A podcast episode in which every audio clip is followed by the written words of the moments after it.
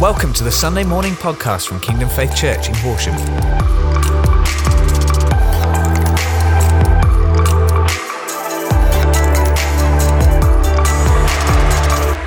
Well, it's just lovely to be back. Lovely to see you all. We've been back a few times quietly in between, but do you know what? It's over a quarter of a century ago that we left. Turn to the person next to you and say, they are old. and that means you're old. um, thanks, Clive, for those kind words. Yeah, I've been great friends with Clive and Jane ever since he had a ponytail.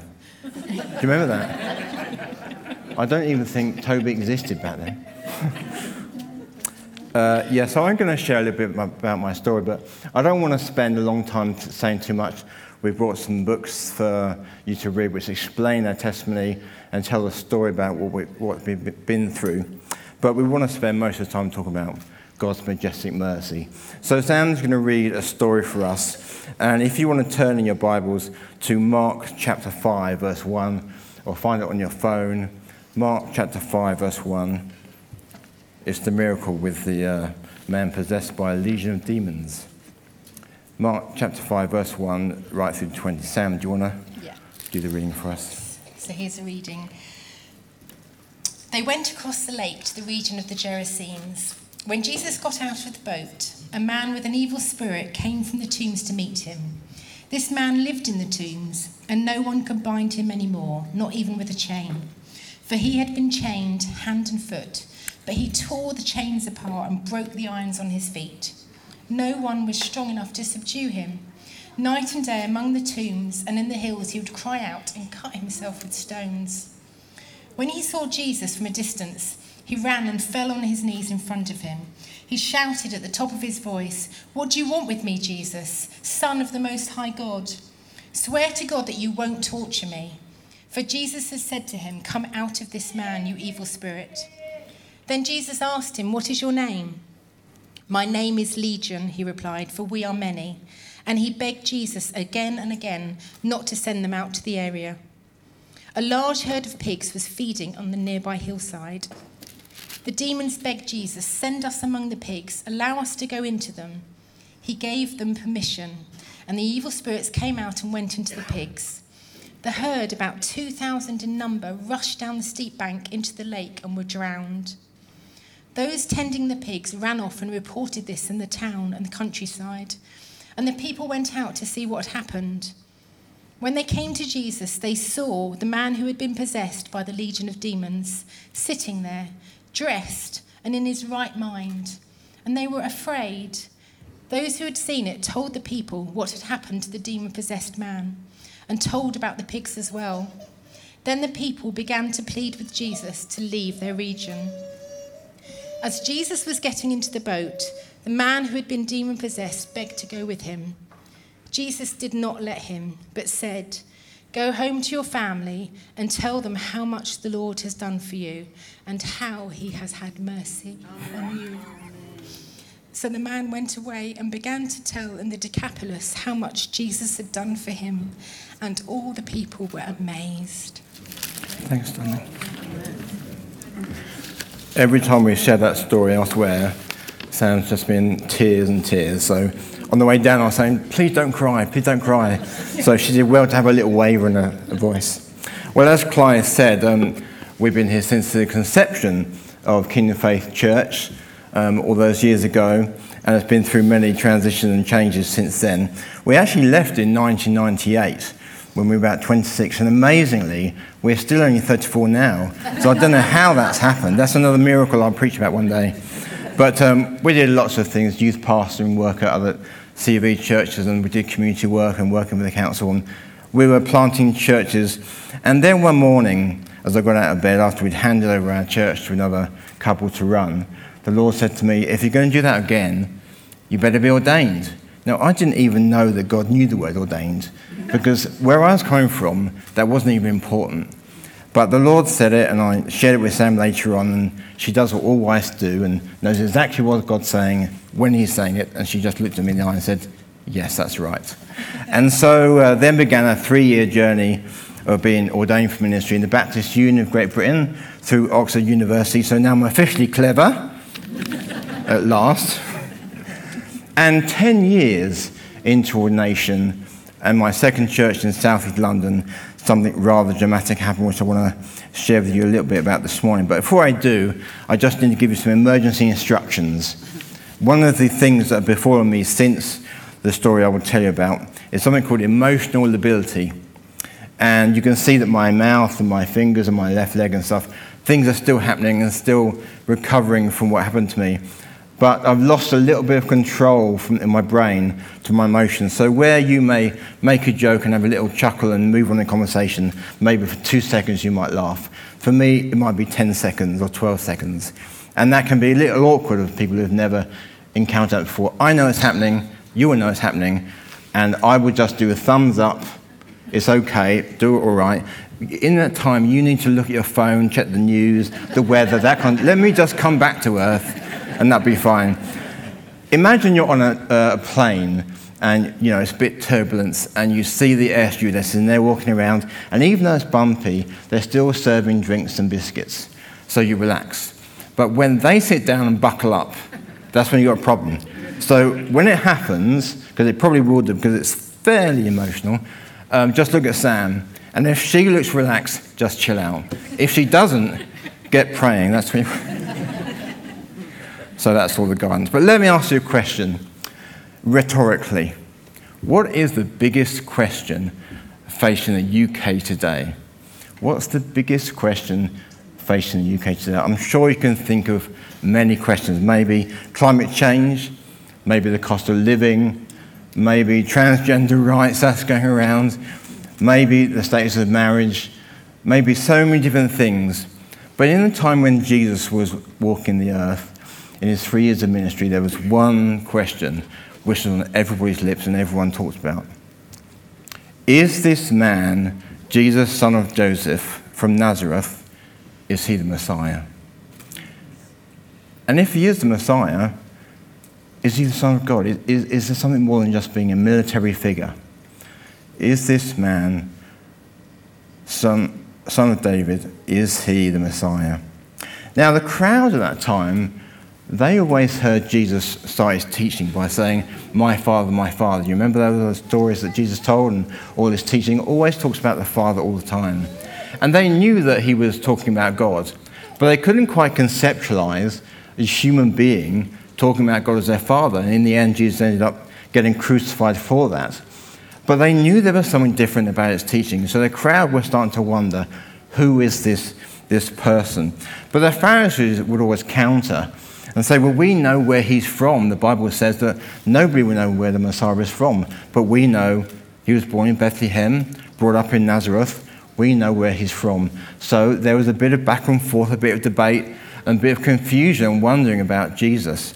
This was the one question. The disciples, they obviously had to grow in their understanding of Scripture and faith. And just before this story, in fact, uh, chapter 4, there's a wonderful story of Jesus calming the storm. And in Matthew's um, recital of the story, he actually uses a phrase at the end. He comments on the disciples' reaction to it. And they said, What kind of man is this? What kind of man commands the wind and the waves? Well, let's be honest. No man can do that. But they weren't yet convinced he was the Messiah or the Son of God. So they have these questions in their mind, but they're starting to think this is a man who's a bit more than a man, but we're not yet prepared to say that he, he is God. If Jesus is God, what kind of God is he? Maybe you're someone here today who sees himself as spiritual, aware of things happening. You've been chatting with someone who knows the Lord and has a Christian faith, and you wish you had a strong faith like them. And a big question people have in their minds today is what kind of God is he? And we know the Christian God has come under fire quite a lot for being seen as quite harsh, quite angry.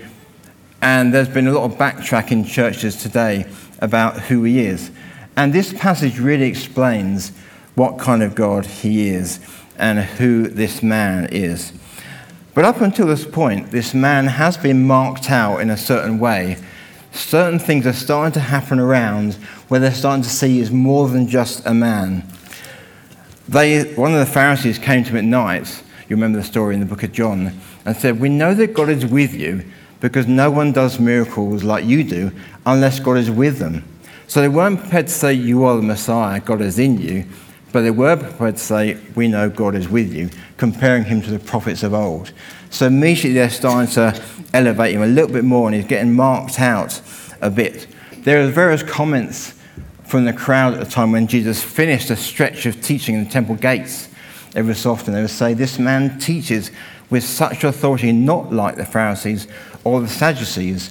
And for them, they kind of put the Pharisees and the Sadducees on a bit of a pedestal, but they were placing Jesus above that, more than the man, but not quite sure whether he was, he was God.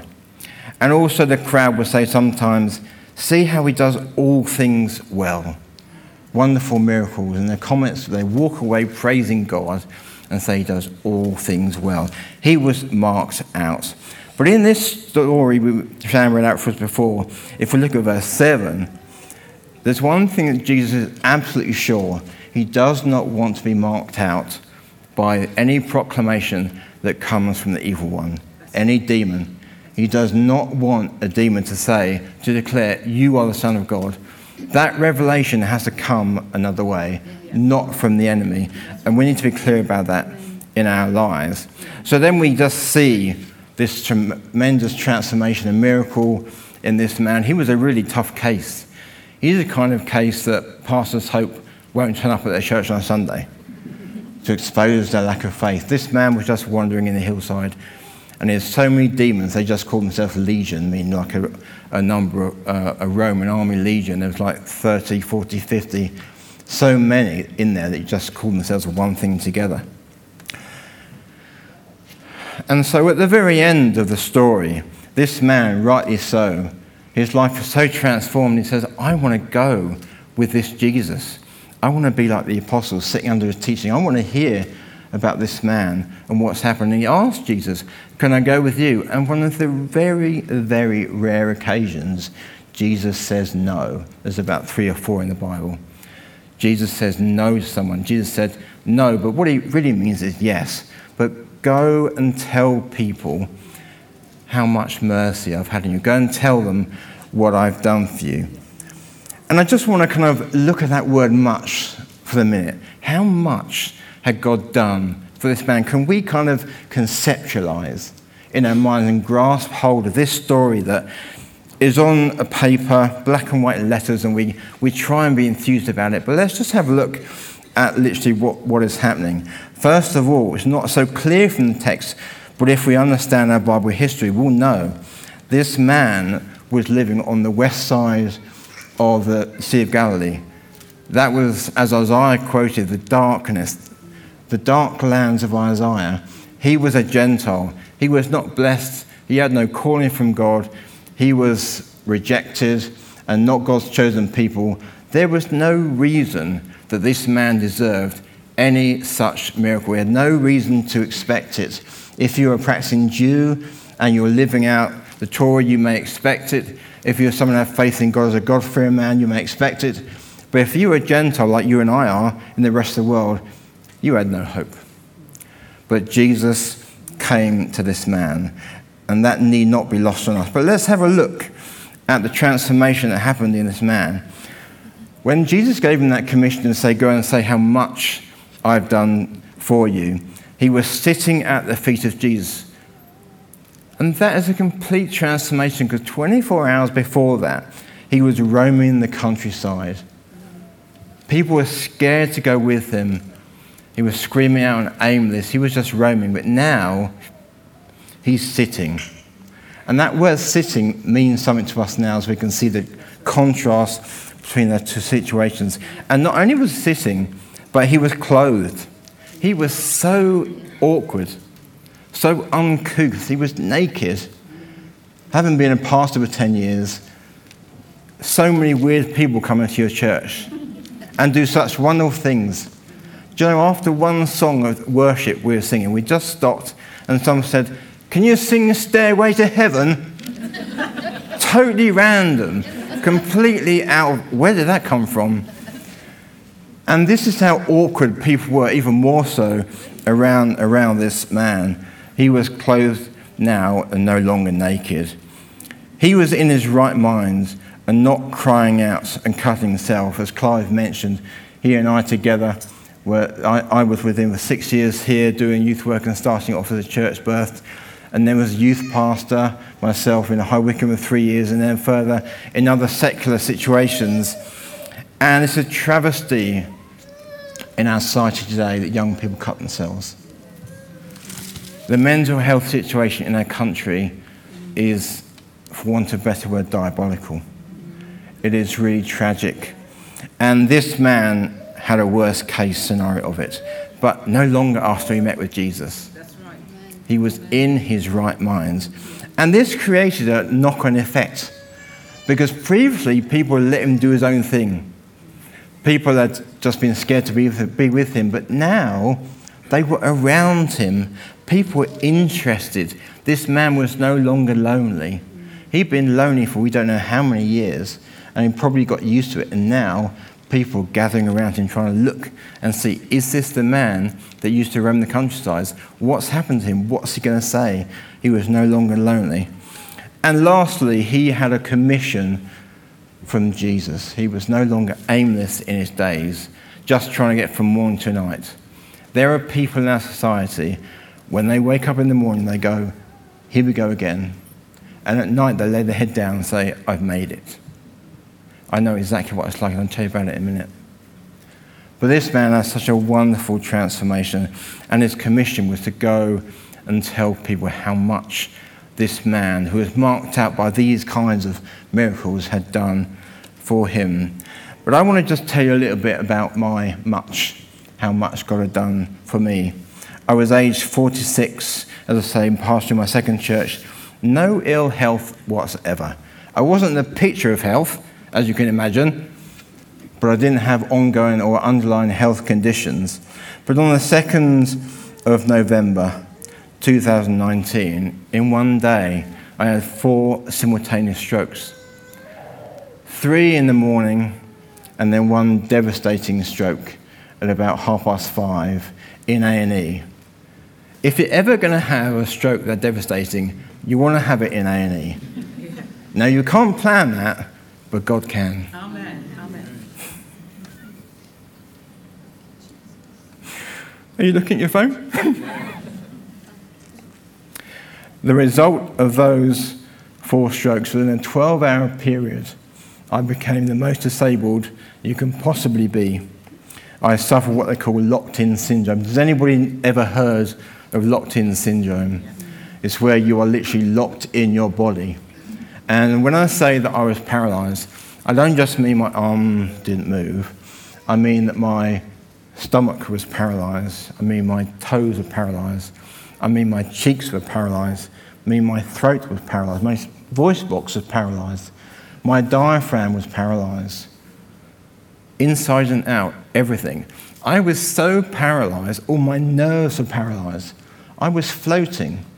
I couldn't feel the bed I was lying on and I couldn't feel the sheets around my body. I couldn't feel all the pipes that were on me. And I just want to prepare you for that because I want to show you a photograph. Here that I am minutes from death. And this is the image that befronted Clive when he came to see me in ICU. You put the first photograph up. My kids don't like seeing that. It still causes problems. They receive counseling, they're coming through that.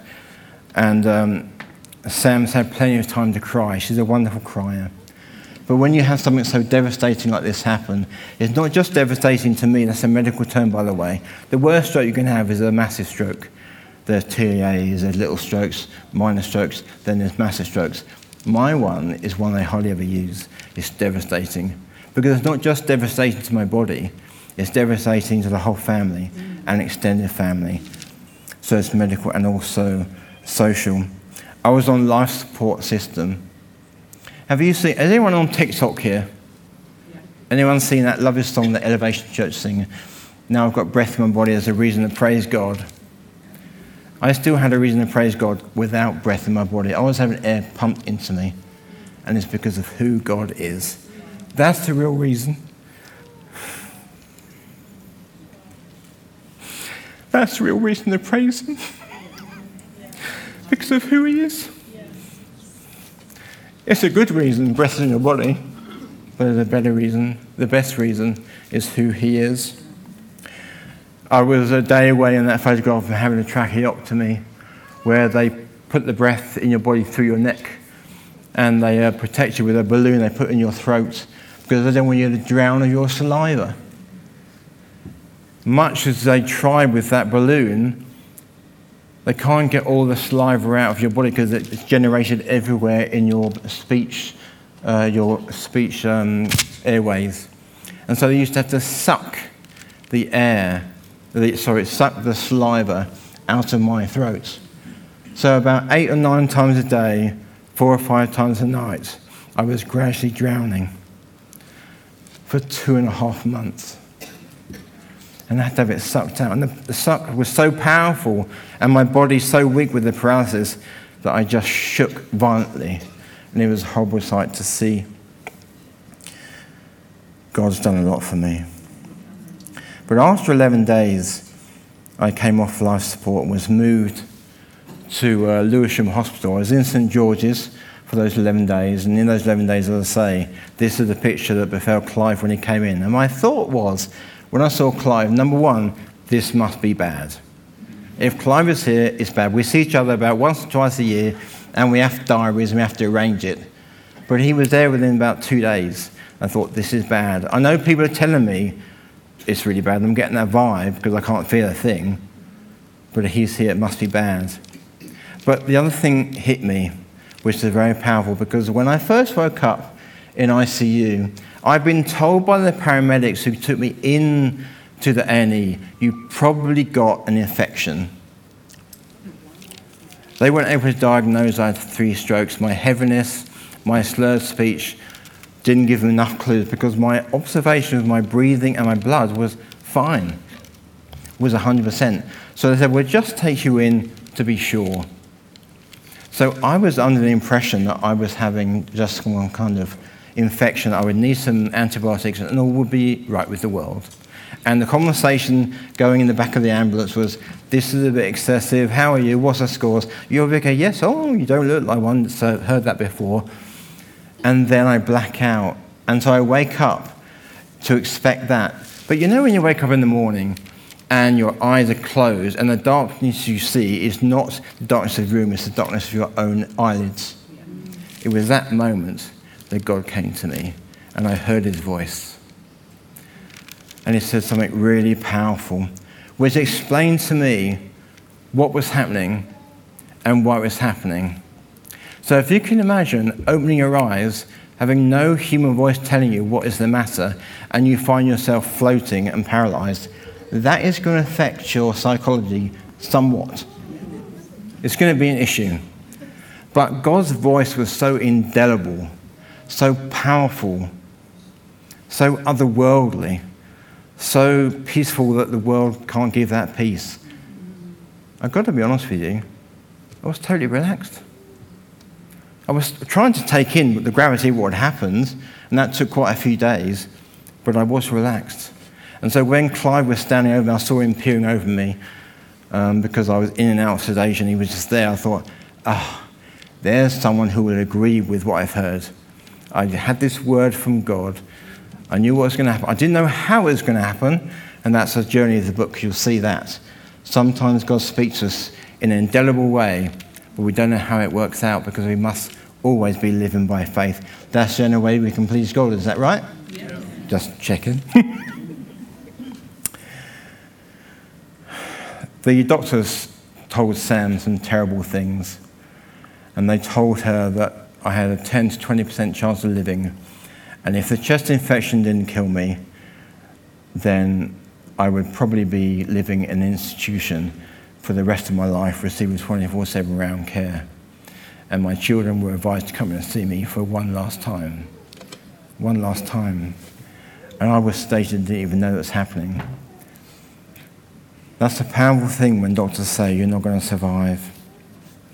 My family were utterly, utterly devastated by this all. And so I had to negotiate the next few months in this condition. If you go into photograph two, I want to show you how I was communicating with the outside world because obviously my nose was, and my lips, my cheeks, my ears, nothing moved.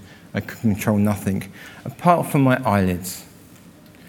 And if you want to have a conversation with your eyelids using one of these things called an alphabet board, and you have to do one blink for yes and two for no, and you want to say, as I did for the very first time when they showed me how to use it, is Lewis Hamilton world champion? Because that's what I wanted to ask. I was so relaxed that I'd been watching that on the day before the qualifying, and I knew he would become world champion. And I wanted to find out if he was. Looking back, I feel ashamed. I should have said something like, I love you, this is terrible, I'm still with it. The nurses were a bit confounded by what I said, which took absolutely ages to blink that out, and that's my point. But they went out and they shared it with my family who were waiting next door, and my dad just remarked, That's my David. And on reflection, it was the best thing I could have said because they knew that I had memory, I had emotion, and I wanted to find things out I desire. And they suddenly realized he's fully cognitive, he is truly locked in. So I spent two months using this as a method. Can I just say, Sam is a whiz at using this. And there was one time when Clive and Jane couldn't, come and see me quite late on, and Sam had to go and collect our son from school and Sam left Clive and Jane with the alphabet board and me, like that, just blinking away. So we had fun. They were very good. I've got to tell you, you were very good. Jane was, where's Jane gone? She was very good as well. But we had a conversation, and it, it was, it was really great. You can see the, the scarlet tracheotomy. It was a wonderful day when that, that came out.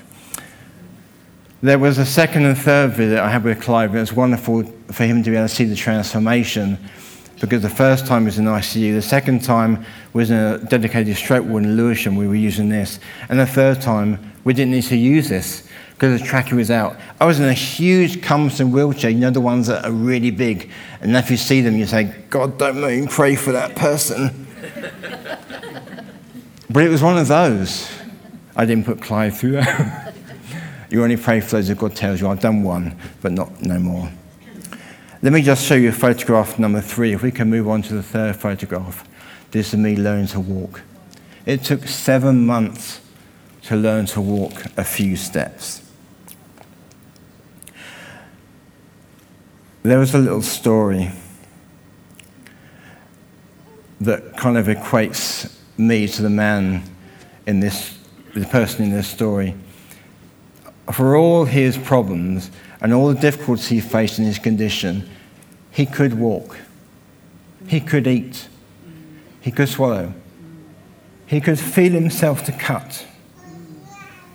I couldn't do any of those. And so this journey of seven months to learn to walk again through all these kind of mechanical aids until I learned to walk. And I would love to show you a short video of when I started to walk, and I will come to that. But I just want to show you this next pho- photograph.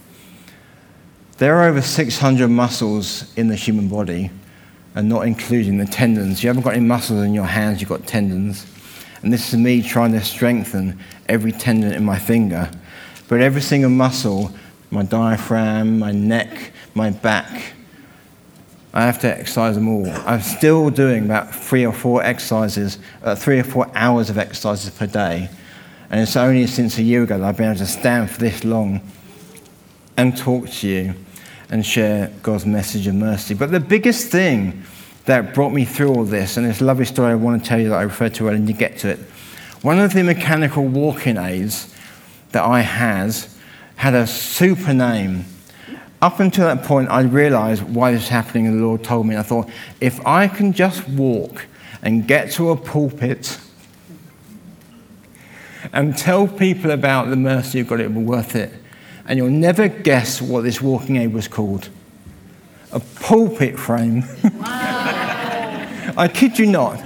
And the physiotherapist who knew I was a vicar, she was an atheist, but she said, she realized the irony. And she raised her eyes with a smile and said, It's the pulpit frame, David. It was hilarious. And so every time I practiced that by myself around the ward, I was like, I'm going to preach, I'm going to preach. And the, the greatest thing was, they would leave it. There was an empty bed in front of me in the rehab unit I went to. Uh, I was there for seven months, as I say, after Lewisham. And they left it in the opposite bed because someone had left and it was space there. So they, they left it there. And at nights, it was calling me like, David, David, you've got to walk. As if I lacked for motivation. It was fantastic. In fact, there's a joke in the book. I'm always someone who's a bit um, like an alpha male, always positive, always thinking how we can do this. And I remember thinking to myself one time, I never take anything lying down. Well, I, I was taking this lying down, but in my spirit, I wasn't. And it was just wonderful. So let me just show this video. This is the day that I walked out of hospital. It's great. Let's play the video. Yeah. Woo!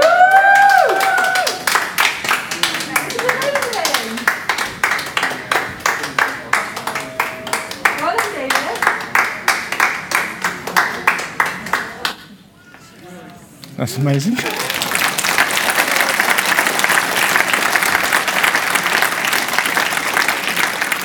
The wheelchair you can see behind me was promptly brought behind me because I can only do about five steps. And the corridors were so well, like a mile long in this great archaic Victorian building that I lived in for seven months. But it was a wonderful, wonderful moment. I started dreaming about that moment about two months before because I thought, this is going to work. I'm going to be able to walk. So it was fantastic. Now, the book that I'd like to leave with you and is on sale is called Don't Get Excited, but that's my story. And this is the much. This is how much God did for me. And that's why I want to leave with you. I don't want to talk so much about me and what's happened in my recovery and how it happened. I more want to talk about the mercy. But if you want this book, it's for sale cheaper here in the foyer. Sam's got one of those whiz bang machines that you can tap your card or tap your phone or whatever. And if you're watching online, you can buy it on uh, faithbuilderspublishing.co.uk forward slash shop. You can do it, or you can find it on Amazon if you read a Kindle. Who reads a Kindle here? No one, great. Oh, one does, yeah. you can look at it there as well. Um, but that explains so many things. It explains the ICU experience of how you deal with becoming disabled so quickly. If you know someone who's going through that situation or living with disability, and the psychological process of that is explained in the book as well. It has a whole chapter on things I said when I was locked in and how bizarre they were. So on Saturday afternoon at 3 p.m., I would just say scores to my brother who's taking photographs here today, my dad or my, my older brother. And it, we got down to the place where I just say, uh, just communicate and blink SC, and they wouldn't know the football scores, and they'd say, Are you saying scores? And that was it. They just told me the scores all the time. There was one night was hilarious. I wanted to find out a European football score, and uh, I knew that I think it was Manchester United playing Bayern Munich. And because Bayern Munich was shorter than Manchester United by a few letters, and Sam doesn't like football, I tried to communicate Bayern Munich. But then I realized, oh no, that, that doesn't sound like it's, it's spoken, so I've got to make in my mind phonetically how it sounds by blinking. It was really confusing. But we did it. we got there, and I found out the European scores. So there's things, and I also caught COVID in the first wave. That was tragic, actually. I know it sounds awkward, but at that point, I just couldn't accept it. I thought, why would God do all these wonderful things and then not let me show? I just don't believe it. So I wasn't worried about it. I still had the thoughts. It was when all the Prime Minister updates were saying how serious it was, and I did have a few thoughts. Am I going to be alive tomorrow? Is it going to come back and bite me? And I saw the virus once in the, in the bottom of my lungs. I did a check. And it was just amazing to see that small little thing had taken over, affected economies of the world. Sam's also written a chapter because the stuff that the family goes through and stuff that Sam went through, and you may have friends who are going through very difficult things and affecting you, and you want to be in a position of faith. Sam's journey to faith was very difficult. So often we're confronted with really difficult circumstances, and we, we say to ourselves, I should be in faith, but we're not. And the reason is God is always growing us, and He always puts bigger things. Okay, mine's fairly unique, I get that. But Sam had a journey to faith, and she had a word from God that sustained her throughout.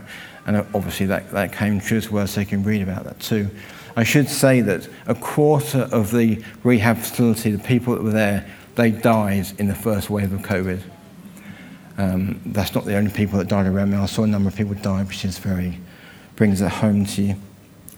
So, yes, if you want to have a look at that. That's great. And also speak there quite candidly about how I dealt with suicidal thoughts. Because even though God said what He said, sometimes loneliness hits you, and there is a spiritual dynamic that is going on. Jesus on the cross said, My Father, my Father, why have you forsaken me? Now, there can be arguments as to whether that Psalm 22 is quoting Scripture, but no one quotes Scripture for fun when they're in pain and dying out with blood.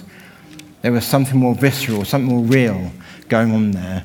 And I'll just share a little bit about that in the story. So if you want to buy a copy, you can go to the back after the service. The second thing that Jesus said to this person in the Bible was he said, Tell them how much God has done for you and how the Lord has had mercy on you. And that's an important phrase, how. Because this person in the story and myself had the same thing heard the word of the Lord, and that was God's mercy. He was delivered, I was healed. The mercy of God can look like very different expressions, but it's still the mercy. It can come to us in different ways, but it's still the powerful, life changing mercy of God. And I love to pray with people after the service. We'll have some ministry time. And if you feel that God is speaking to you today and uh, waking up to things that you've accepted in your life, and then you realize God's mercy can break in and take that away, and the mercy that follows me all the days of my life, I can rely on. Yeah. That's for now. Yeah. That scripture is one of the most misused in modern songs today. They've used the word God is, God's mercy is chasing after me as if God is chasing us down because he loves us so much. Nothing further from the truth. Yes, that is the correct way you use a Hebrew word, but that's not the context of Psalm 23. The context is security and safety, like insurance. God is there to catch you. He's ready with his mercy at any time for what you're inevitably going through because you live on the earth around surrounded by sinners running sinful ways. So you're going to have difficulties. Jesus says you're going to have trouble. Just thought I'd cheer you up with that. You're going to have difficulties, but I will cheer you up with the fact that God's mercy is going to follow you all the days of your life. And everybody said, Amen. That's right. The thing this shows is you think about the situation I was in and this man was in. Who had the initiative? Who had the initiative? Jesus. That man didn't ask to be set free. That person didn't ask that. The demons brought him to that, to Jesus. I didn't ask for any healing or miracle of any thought. It shows that Jesus has a merciful disposition. Turn to the person next to you and say, merciful disposition.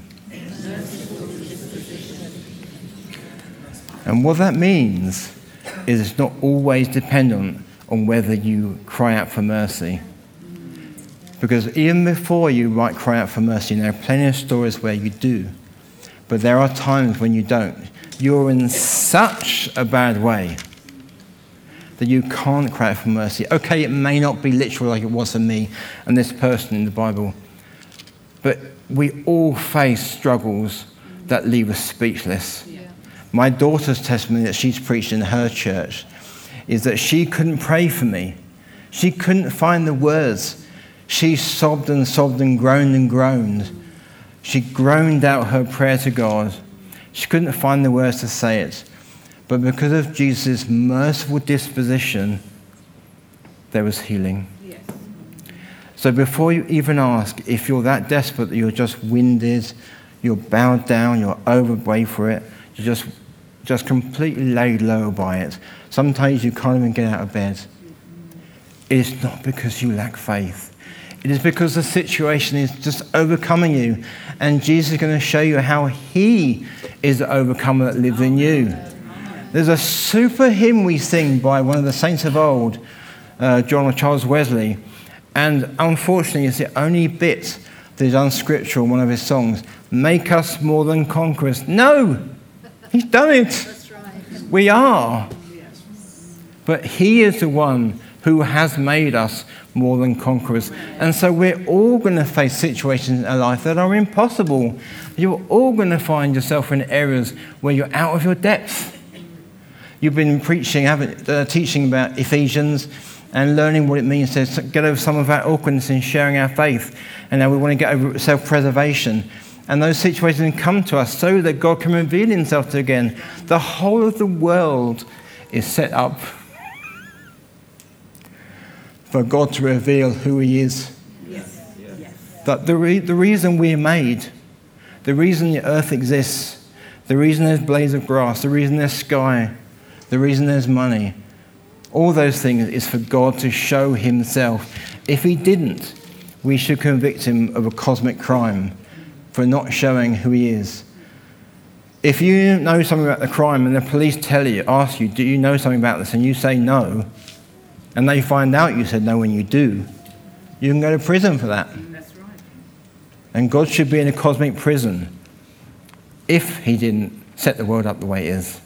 And so if you ever don't understand why something is happening in life, the answer is that God is revealing himself now, I don't know how he's revealing himself to you. I don't know what he's revealing himself to you, and you may not know it. But you must tell yourself the scriptural answer that God is somehow showing himself to me. It is not true that we can never fully know what God's doing in our life. It's utter rubbish. We do know He is revealing His glory. And He did this to this person, and he wanted this person to go and tell them how he did it. And it was because of his merciful disposition. Now, this revelation of mercy didn't come to me through the strokes and through my survival in syndrome. It came about three or four years before when I was pastoring my first church. And I come to a place of utter defeat. Everything I tried hadn't worked. I could not get the church to grow. We planted churches, done our courses, other churches, other situations, and seen fruit. But there were a number of situations I found that occurred in my life, um, which I share in this book called The Majestic Meaning of Mercy, which our late Pastor Collins recommended on the back with a number of other uh, international leaders and preachers. And at that point, about 5 a.m. in the morning, and I just said to God, not as a threat, I said, I simply can't go on. The alpha male me, who said all things are possible, had come to the point after about 20 years where nothing was possible. I could not get this downtrodden, very small church to grow. And I said to God, I am going to have to come out of ministry and give up. It wasn't a threat, I just was winded. I was just, and this has been building for years and years and years. And some of our suffering can be over years and years and years. And the reason is because the human spirit is so strong. God has to break it down so we, not so that we are ready for His revelation of mercy, not so that we're worthy or we deserve it, but so that we can receive it when it comes. Yes, yes. That's really important so we can receive it when it comes. This person in the story is ready. I was ready. And something bubbled up in me that morning at 5 a.m. and I was praying and I just said, Lord, give me a break, have mercy on me. And I suddenly had one of those, it wasn't a literal out of body experience, but it felt like that. I felt like I was looking back at myself and I looked at myself and I thought, that's a prayer that you have never prayed in your life. And suddenly, before my eyes, all these stories in the Bible about Jesus praying for people and miraculous things happening were because people cried out for mercy. I felt so ashamed in a wonderful way in God's presence because I knew He was forgive me at the same time. And I kid you not, I literally kid you not, from that day to about six months hence, our church grew by a third. I did nothing. We just carried on doing what we're doing. I was so enjoying God's mercy, my quiet times, and what it was showing me, and enjoying seeing the church grow that I stopped asking for mercy because I was so happy. Now I am, every day, trust me, every day. Somebody phoned me up from the other side of town and said, I'd like to get baptized. Is that all right? I don't know why I found your church, but it was in the phone book and I'm coming over. Can we have a chat? She was a backsliding Christian from, from Scotland. Somebody else came to me and said, I'm not welcome at any church in the town I committed adultery with my spouse a number of years back. I know it's wrong. I've repented and got right with the Lord, and I will come back to church. But no church will have me. When I tell them my story, I said, You can come. There was a, a house church that just closed down around the corner from us, and they all turned up one Sunday. It's incredible. I was preaching a sermon, nothing special. The back door opened, and eight, nine people just walked in. They were still coming the back when they were finding their seats. And I'm trying to keep my head on what is happening, and I'm just exploding inside with joy, just thinking, more mercy, more mercy. This is so good. As I say, our church grew up by over a third. One lady who was in leadership said to me, This church is no longer my, I don't feel this church is my own. There's more people that I don't know than I do know. And I was like, Hallelujah, that's how it should be. She didn't see it that way. so there's lots and lots of stories about how God filtered his mercy into my life and changed my mindset round. And you can have a look at that. But there is something I must tell you about that which really brings home the ministry that God has now given me. This book was edited, and I got Colin's and others' recommendations in two weeks before my strokes. I just asked Sam's sister, who's a magazine designer, she would design the front cover. But I just didn't have time to get to publish it beforehand. And when I was in ICU, and God told me to leave the church, I was at, as the second thing He said to me, it suddenly all made sense. My whole life just fitted in. I realized why I've been frustrated for so long, why I've been suffering I had difficult times, struggled with mental health issues, and realized it's because God wanted me to experience mercy and to literally be the living embodiment of His mercy. I'd always longed to do the miracles of Jesus and seen a few. I had no idea that I was going to be one. Mercy is, in my summary of this book, a just God meeting an offender's need. So it may be that we need salvation and our sinful life has offended God. It may be that we need healing. It may be, like this person in the story, we need deliverance. But the whole point of the book is to contrast the wrath of God. I bet you didn't expect me to say that. To contrast the wrath of God with the mercy of God. I want to tell you the mercy of God means nothing if you don't explain the wrath of God. Yeah. And in the last 30, 40 years, that is the biggest thing the church has had a problem with. And when we talk about self preservation and sharing our testimonies and our stories, if we don't speak about the wrath of God, we are not sharing the gospel. Amen. What has Jesus saved us from? Yes. I was doing some schools work once in High Wycombe and really excited to be there. And I just said to a girl in the corridor, Oh, the Lord wants to transform your life forever. You'll never be the same. And she asked me back, I think my life's all right. I was speechless. But as I've chewed that over over the years, I've realized she had no concept of her need of God. Yeah. And so before we tell people about the second Adam who wants to save them, we've got to tell them about the first Adam who messed everything up. Yeah. Jesus says, after that wonderful gospel verse, John 3:16, they will not perish but have eternal life. And we love that, and we see it in the Olympics. But Jesus does mention perish. Right. They will perish. And in verse 17, he then speaks about those who do not believe in him will be condemned. Yeah. And then I think it's verse 18, he says, they will remain with the wrath of God on them. Not they're sitting on a fence and they have time to decide which way they're going to believe me or not because they're neutral, as everyone thinks they are. Listen to a Radio 5 uh, program once where the premise of the whole hour long show was aren't human beings basically good? And it was a massive pat on the back for human beings. But we know from the scriptural story that human beings are completely ridden with sin. You've only got to look at Ephesians chapter 2 and the book you're studying right this month, the Gospel of Mercy explained in Ephesians 2, chapters 1 to 5, of how sinful we were, how by nature we were creatures of God's wrath, how we were following our own desires, how we're being led into sin. And then it says, But God in Christ, who is rich in mercy. We're not saved by mercy, we're saved by grace. But we're saved because of the mercy. Colin writes on the back here that it's the, mercy is a gateway to grace. I always use the phrase the foundation. The foundation to our Christian life is mercy. Everything happens because of that mercy. and we live on that mercy. So if you want to get your head around the wrath of God and know how to explain it sensibly, so you don't come across as some weirdo and you're not condemning everybody, you speak about God's mercy in the light of God's wrath. But when they hear the mercy, then it means something.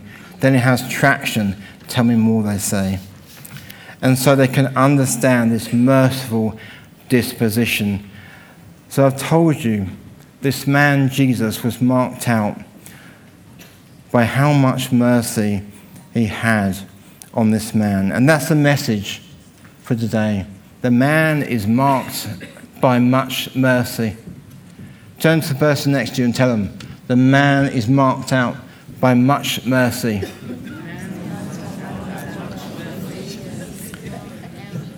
Because it was three chapters later from that story where Peter was able to say, when Jesus asked him, Who do you say I am? He said, You're the Christ. And he could say that because he's seen the mercy. No man had mercy. No man has mercy like him. It's only God like. It must be God. That much mercy must be God. And it's important that people who are seeking God, who are interested in spiritual things, the big question they have faced because there's so many gods in this day and age that aren't real gods, but they think they're gods, is to know what kind of God we believe in. Mercy is not a word you hear much nowadays, but as we explain that facet of God's love for us, it makes a difference. You say God loves you, they'll think you're strange because love means so many things in our society today. But if you say God wants to have mercy on you, they're like, well, what is mercy in the first place? And then you're in. And you can share how much He wants to save us from without coming across as a complete lunatic. So when we go back to that big question that I asked you at the beginning, what is the big question facing society? And there was one that faced that society. Peter had it answered when Jesus said, Who do you say I am? He could say, The man is marked by much mercy. You're the Messiah. God is in you. But just before I close, and we have a time of ministry because I believe that God is speaking to you as I'm speaking, stirring you up and realizing that He wants to work in your life powerfully by His mercy. There's a prophetic message that the Lord has opened my eyes to. Turn with me to, uh, in Mark, in the story, but to verse 20. I really want you to read it yourself. I'd love it if you wouldn't just sit there and listen to, but you look at it on your phone. I want you to see the words. Verse, verse 20. So the man went away and began to tell in the Decapolis how much Jesus had done for him, and all the people were amazed. So this man lived on the west side of the river, uh, the Sea of Galilee, in the ten towns of Decapolis means ten towns. And that was his area. So he had ten towns to go to and explain how much mercy God had had in him. But if you jump forward just a few pages to Mark chapter 7 and verse 31. Have a look at this, it's going to blow you away. Mark 7:31. Then Jesus left the vicinity of Tyre and went through Sidon down to the Sea of Galilee and into the region of Say it louder. The Decapolis. What had he done? Jesus had sent his emissary to speak to these people about his mercy because Jesus knew he was going to be there in two chapters' time, whatever length of time that is. And it's because of that that people were ready. Their hearts were ready for the mercy. And we see a wonderful story of a miracle of a deaf mute being heard and many other people turn their life over to God. And I believe that what God has done in my body is a representation of what He's going to do in His body, Amen. in the church. Amen. Bring it back from the dead. And He wants me and you to share our testimony of the mercy of God. So they're ready to receive it when He comes. And I believe He's coming this morning. I believe when I go to other churches, I have about twice a month sharing this message of mercy to others that God is coming and He's going to come. And the reason He's going to bring revival to this country is not because we pray for it, it's not because we believe for it they're all parts of it. but they're God generated things. You only believe because He's put the faith in you. You only pray because the Holy Spirit is showing you what to pray. But it's His merciful disposition Yeah. that He's coming. Yeah. God is coming in revival power because He is coming. Yeah. He is doing it. Yeah. Praise God.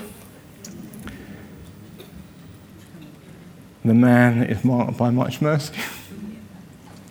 If I could ask Toby and the band to come up and just begin to play, not because I want to create an atmosphere, because I want to take your minds off your lunch and onto Jesus, because he wants to move.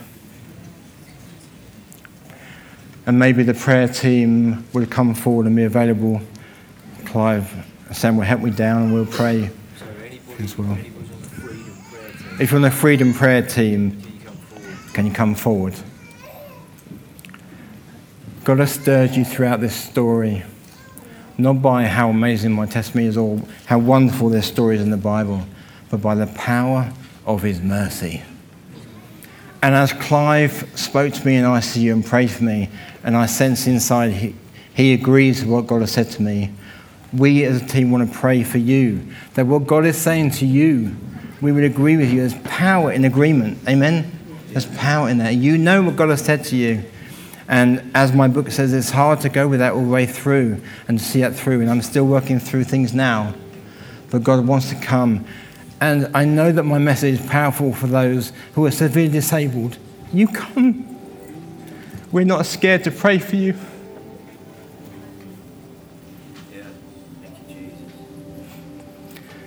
We'll pray as long as it takes. And you should keep going for prayer every day because that mercy is following you every day. Don't be disheartened if an amazing miracle doesn't happen straight away. I've seen it happen, it does happen, but if it doesn't, He's still following you. Isn't that great news? So, just as we begin to worship, just make your way forward. If you feel that you want to know this God who's merciful, come forward and someone pray for you. If you're embarrassed, go to the person who brought you this morning and they will pray with you in your chair and tell you. But if you're sick and you struggle with that, in your mind you're struggling with thoughts that you feel you shouldn't be struggling with, come forward and the team will pray with you and we're going to agree with you. If you've been struggling with the evil one, with things, temptation, come forward and we'll pray with you and agree with you. God's mercy is here. Let's begin to worship God. Thank you for listening to this Kingdom Faith podcast. We trust it's been an encouragement to you. For more information and resources from Kingdom Faith and our other audio and video podcasts, please visit www.kingdomfaith.com.